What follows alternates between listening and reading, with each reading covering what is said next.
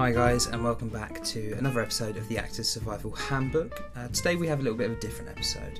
So, um, the original plan was for us to release the second part of our three part trilogy, which was the good, the bad, and the ugly of drama school. But uh, there's been a lot that's been going on this week in regards to um, theatre and film and TV and COVID, and so we've decided to postpone that. And we wanted to talk about um, what's been going on and everything that's happening in the industry, the way things are now finally opening up again, and, and what's happening to people, and all the redundancy stuff, and how to keep active as well. One of the biggest things we wanted to talk about was how to keep active whilst you're at home not being able to go into rehearsal room or go up for all these auditions how do you keep yourself in the industry but because of scheduling and because of um, our busy busy timetables because now we all have uh, actual jobs which we've had to get because of covid-19 um, we weren't able to record the episode this week so what i'm doing is i'm just gonna I'm just going to ramble for a bit, you know. I think one of the trends we've established on this podcast is that we like to ramble, and I'm probably the biggest culprit for it. So I'm just going to sit here and and just talk about a few of my um, my thoughts and and what I think um, what I think about what's going on at the moment. So I think the first thing that we can talk about is um, what happened. First of all, I think well, you know, I'll get onto all of this and in the episode next week, but for us, it was crazy. For us, we were um, three drama students in our final semester of drama school when we get the big news that uh, it's not happening anymore. The the last semester is going online. It's going onto Zoom, which was uh, terrifying, absolutely terrifying. And next week, I'll we'll get into that, and we'll get into D Day, as it were, because I remember it very vividly. Um, but from then onwards, everything shut down. The the theatres shut down. Um, filming shut down on major major films, and so many films have been postponed now until 2021 because of it. Um, TV shows shut down. I remember my mum telling me about how EastEnders and uh, Coronation Street had closed their doors for filming, which had like never been done in the God knows how long EastEnders has been running for, like 50 years or something. Um, it'd never been done before. So this was like monumental for the industry. And then we um, we had theatre shut down, and that was uh, unprecedented because it was every theatre, it was every show, it was the Fringe Festival, it was West End productions, you know, musicals, and then it was smaller theatres as well. And I think at that moment there was something very demoralising. There was something very uh, heartbreaking about seeing this industry, especially an industry that we were so eager to get into and so eager to get involved with, just sort of come to a standstill. And so at that point, I remember, you know, just this sense of this fear. And I'm sure the girls would agree with me. Um, but it was it was a, a sense of fear that what what what what's next? What happens next? And so, after everything had been closed down, um, and we'd spent three months waiting for things to happen, and I, I, I was isolating with um, Bobby, and we got up to some um, strange, strange things. We'll get onto it in the next episode, but we got up to uh, filmmaking, and we got up to uh, lots of weird self tapes and things.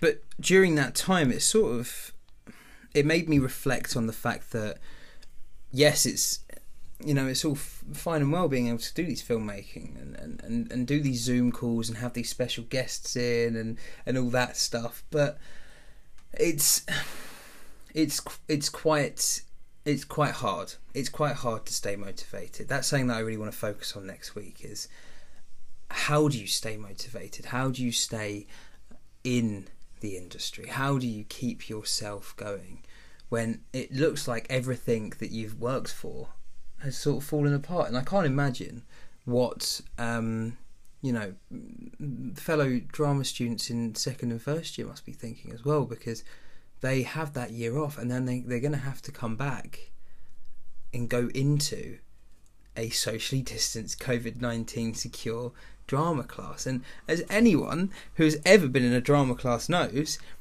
socially distancing is not a thing that happened. You know, being close to people and being intimate with people and, and rolling all over each other during a movement class is the norm. It well, it was the norm, and it has to change. And so, I think one of the biggest things that a lot of us missed out on was that mental health aspect and how we not only have lost things we not only have we lost things but we're losing things in the future. The rehearsal processes aren't ever really going to be the same. And i think you have to you have to be okay to be sad with it. You have to sit there and realize for me this is this is just me talking but you have to sit there and and go yeah things aren't going to be the same. And that's okay. And it's okay to be sad about it.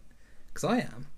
Of course i am. I think we all are you know? I, I, we'll, we'll, we've talked about this many times and we'll talk about it when we have our episode on um, our shows our big shows. But the rehearsal process for when the balloon burst, which was the show we did with Pappy Show, was um, easily the best rehearsal process I've ever had, and, and, and it was groundbreaking, and it was uh, for for all of us because we got to be there in the room with each other, playing games with each other, having no sense of insecurity or or not having to worry about having to put these walls up, and you can't, you won't be able to do that. Um, because of COVID. So I feel like we need to focus more on the mental health of actors and creatives uh, and and and theatre makers and, and film stars and all these people. Because acting is a very emotional job and being open to people and going on stage and bearing your heart and soul to everyone every night it's, it's difficult. And then when that changes and when the norm changes it's difficult as well. And i'll always say this but just check in on your friends check in on your acting friends and check in on your university friends because my god has the world hit us like a, a ton of bricks. Um, yeah doom and gloom. But not for long because um, yeah, as of the time as of the time of recording, um, theatres are able to open up again. 15th of August, which is tomorrow, theatres allowed to open up and put on performances with socially distanced audiences. And I think that that's going to be very interesting. And it's not it's it's it's going to be difficult for actors. You know, I can't imagine how difficult it's going to be for for an actor to walk out on stage and there's maybe 30% of what the of the audience that he's expecting. It's going to be very mentally straining. But it's good news. You know, it's good news. We're we're being able to um, open up theatres again. We're being able to um, have people in and watch things, and we're being able to make theatre again. And then we see that a lot of films have been been, you know, starting. Um, uh, not rehearsals, but starting filming again, and TV shows are starting filming again. And Spotlight, which has been dry, to say the least, Spotlight has been dry for the past, you know, three months. Starting to pick up again and I think that gives people hope. It gives me hope because it means that you know when this is all over. Well, if it ever is all over, but when this has, we've gotten it down to a level that we can handle. It means that the theatre's still going to be there.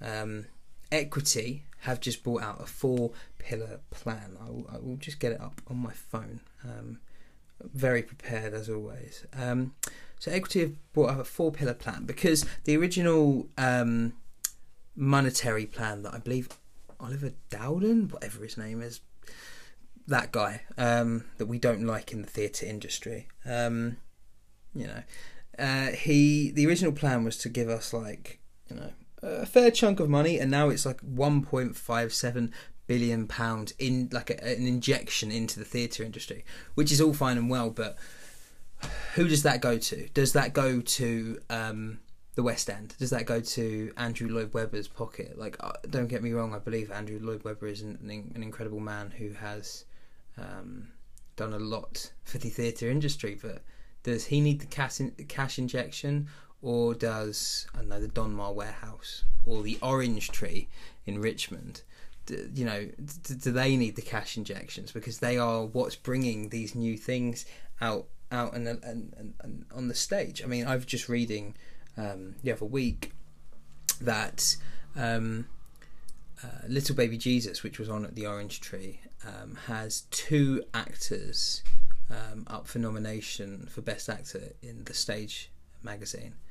Um, that's uh, that's a lot. Out of all the people that nominated, that's that's two roles from one show in a theatre that I didn't even know about until I joined Drama St Mary's, and it's because we're affiliated with them, and I've seen some incredible plays there, absolutely incredible, and um, and again the Mikvah project, which was also there, the director who went to Drama St Mary's has gone up for um, best director in the stage. This is a theatre that is quite small. Um, it, it, has its own degree course on the side, and it builds up these directors. And you know, fingers crossed, I, I want to go to on their directing course in the future. But these are the types of theatres that need the support because they are the they are the future of the industry they are the future of um, where we're going. You know, we are. We we we need to support these little places because at the end of the day, they are the ones that will be supporting the industry as a whole. And this is why I really like the four pillar plan that Equity have put forward. They've got one workforce protection, financial help for all creative workers. I think that's so important because all creative workers aren't covered sometimes. You know, actors get their payouts and whatever, but what about, uh, you know, the techies? We love the techies. You know, you, learn at drama school that they they will be your best friend. If you you know rip your trousers ten minutes before you get about to go on stage, they can fix it for you. Um, or if you know you need sound or lighting, or you need just someone to chat to backstage quietly, of course. But they're the people there, and they. What would a show be without the tech crew? And it's just it's a real shame because um, recently they had a um, thing that what was it called? I've written it down in my notes. The London Red Alert campaign. The theatre crews have gone on red alert because a lot of you know tech people aren't getting the support that they need. This is just as much an industry for them as it is for us. We're, you know, the creative industry isn't just the actors; it's the directors and the script writers and the filmmakers and the the tech crew and you know everyone. It's a, it's our industry, all of us. We need to support that. The second one is safer opening. Um, and again, I think that uh, we need to we need to protect what we have. You know, it, it's it's great to say, and you know, like I said earlier, it's great to say yes, open up again with all this social distancing stuff. It's great to say yes, we'll open up and um, get people back in the theatres, but there's no point doing it if you're going to have to shut in a month's time because everyone's got COVID. We're gonna, it's going to be the smartest decision to make sure that we open up for the long run, and that you could say that in regards to every everywhere. It's a no-brainer. And it, and th- that links on to the third point, which is protecting infrastructure beyond the mainstream arts, and I think that's important as well. By the way, I'm just reading these and putting my own interpretation on them. Uh, I don't know if this is exactly what they mean, but if, if I read beyond the mainstream arts, you've got to look at like, yeah, theatre, TV, and film. They are huge, but like look at the Fringe Festival, Edinburgh Fringe Festival, which was shut this year, and it's heartbreaking because I managed to get to the Fringe last year, and it was incredible, and uh, it's insane how many shows have come from the Fringe and made it big. I believe uh, the play that goes wrong started off at the Fringe. There's a small student show, and now look, it's got a permanent fixture on the West End. Um, we need to support these these things. It's again, it's like supporting these small theatres because if we don't support the small, we can't expect the big to last. The last point on here, just I think it really hammers home everything. It's equality, no one left behind. Yeah, I like that. I think it's nice to be supportive one thing you learn at drama school, the most important thing you learn is to trust your fellow actors and support them, be there for them, say yes, you know. Don't don't don't don't be a Hamlet. Don't have your Hamlet moment and um, forget everyone. You know. The ensemble is just as important, and that's the same in everything. We need to make sure that everyone is supported through this, no matter what. And that's why I say my key point, my, my, my most important point, which I will drive back, is look after each other and look after your mental health and look after each other's mental health because we are very, um, I think, actors and, and theatre makers and creatives and you know all, all these people. We we wear our heart on our sleeve. We're passionate about what we're we're passionate about what we're proud about, and um, I think we are, you know, we're soft and kind-hearted and you can ask any actor that they'll, they'll act all big and buff. I'm sure Tom Hardy says he's a, a big, strong man, but deep down he he is uh, a teddy bear. we all are, because we are in the best industry in the world. Let's be honest. We are in the greatest creative industry in the world. We are in the greatest industry in the world because we get to do what we love every day, which is go out on stage or go out backstage or, or, or get behind a camera, get in front of a camera, and we get to make things and create things and, and do things and and make people feel things and change the world and you know make cool looking visuals and just have fun we get to have fun every day on our jobs. And it's really important that we preserve that. I just wanted to do a quick segment about the A level results. Um, the A level results came in yesterday, and uh, there's no other way of putting it. It was um, horrible to watch because the incompetency of the government um, it has it has it has no bound really. It, it has no end. Um, for some of you that don't know the the way the A levels work this year, um, uh, from what, from what, I can remember, my brother um, was doing his AS levels this year.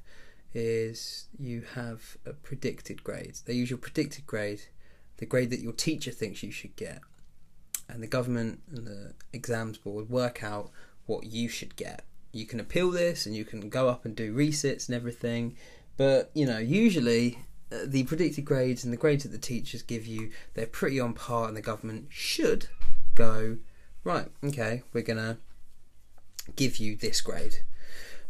But what happened is forty percent of all grades have been downgraded in the whole country. Forty percent, um, which is absurd, because and in that logic, you're looking at what the teachers think the student gets. The teachers who know the students, the teachers who've had the the students, um, you know, and been t- teaching them for minimum two years, maximum their entire secondary school life plus sixth form life. And you're taking the predicted grades, which are measured on the grades that they get during their GCSEs and things like that, and you're discrediting that it's a flawed system, and unfortunately, it benefits people from more privileged backgrounds. Um, I'll, I'll, try not to get too political on this because it's just me, so I can't rein myself back. But what it meant was that a lot of uh, A level students didn't get into the universities that they wanted. And um, I was lucky. When I got to Drama St Mary's, I was given an unconditional offer, and I think a lot of us were, because we are lucky as as acting students. When you go to drama school, your grades don't matter as much as other students, because it's not about your. It's not about being able to write things down. It's being it's it's being able to do it. It's being able to get up and act. If you can act, you can act. You can learn how to act though as well. That's the important thing. But I will know for a fact that there will be people that won't be getting into drama school, maybe because of their grades. Because some places, um, I know bigger drama schools are all about their auditions, but some places, maybe ones that are in drama schools, uh, like sorry, the ones that are in universities, um, like Drama St Mary's is in St Mary's University, and you have to hit the grade barrier to get into the university, even though the drama school's already accepted you. It's it's crazy, and people who are doing courses at universities, drama courses or acting courses at universities, might not get in, and to them, I, um, I can only really, I can only really say how sorry I am that, you know, this sort of generation, all of us, you know, my my generation and the years below and the years above, we've all been guinea pigs to the education system. But this is not the end. Never is the end. It's ridiculous to say it's the end. At the end of the day, these are numbers on a piece of paper for a test that you did not even do. Ridiculous. Fight hard. We've got uh, a lecturer. Well, he I think he's the, the head of humanities, um, Mark Griffin, wonderful man at, at Drama St Mary's or at St Mary's University. He um, has been tweeting about how hard you should push if you have that course that you want to get to or that university place that you want to get to. Push, push, push, push as hard as you've ever pushed before because at the end of the day, if you're passionate, you've you're gonna go so far, especially in this industry. Look at the people who push, push, push. Look at how many people go to auditions and, and, never get the job, and then they keep going and keep going, and they don't give up. It's the same as the It's the same as the auditions getting into the drama school. It's going to be very difficult the next few months for all of us, in regards to results, in regards to careers, in regards to rehearsals, and and where the industry's going. It's going to be a very difficult few months, but the one thing that I've learned being at Drama St Mary's, we had a graduation online Zoom graduation ceremony, and it was just like our Drama St Mary's started. And the one thing that really, really reminded me of is how much of a family you build in this industry. You know, I'm part of that Drama St Mary's family, and you you build this family because they're everyone's there to support you and everyone's there to look after you. And when you have to pretend to be someone's wife or brother or son or grandparent or boyfriend or girlfriend, when you have to pretend to be that or some kind of mystical creature with some kind of strange relationship or the same person or someone's conscious or someone's shadow, when you have to pretend to be these types of people, you get um, that sense of wholeness from each other. You get that sense of community and um, I think you will never find a better community than the creative one, the theatre boys and the you know, the filmmakers and the actors and the techies. You're never going to find a better group of people. So, the best bit of advice I could say is don't worry about the next few months because it, things won't happen the way you want it to happen. Things aren't happening the way I want it to happen. if, if all was going well, you know, I would be applying for jobs and making films and all this and the other, but you, it's not going to happen that way. But if you can't change it, don't worry about it because things are getting back on the mend.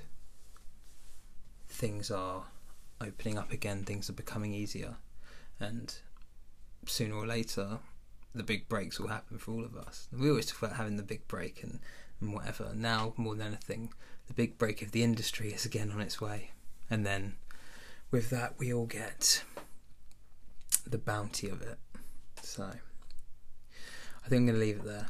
That was a bit more of a rambly one, um, a bit more of a personal one.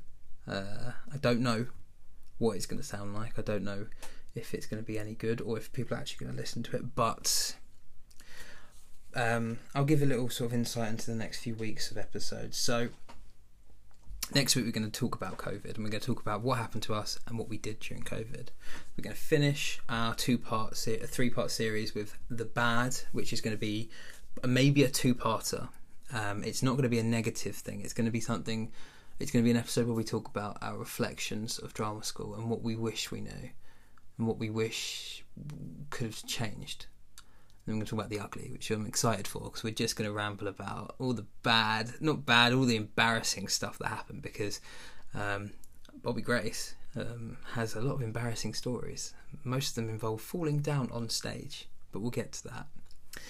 Then I think we're going to talk about um, doing doing work for yourself, making your own work, making your own things like that, and then I want to get some guests on. I've already got a few people in mind. I've got the uh, brilliant Elliot Lawton in mind to talk about his comedy work, and uh, I've got one of my other friends who is a writer who I'm going to be inviting onto the podcast as well. But this is also an open call to whoever makes it to the end of the podcast. If you are interested in coming on and talking about what you do in the industry, um, we'd love to have you on. We'd love to talk to you.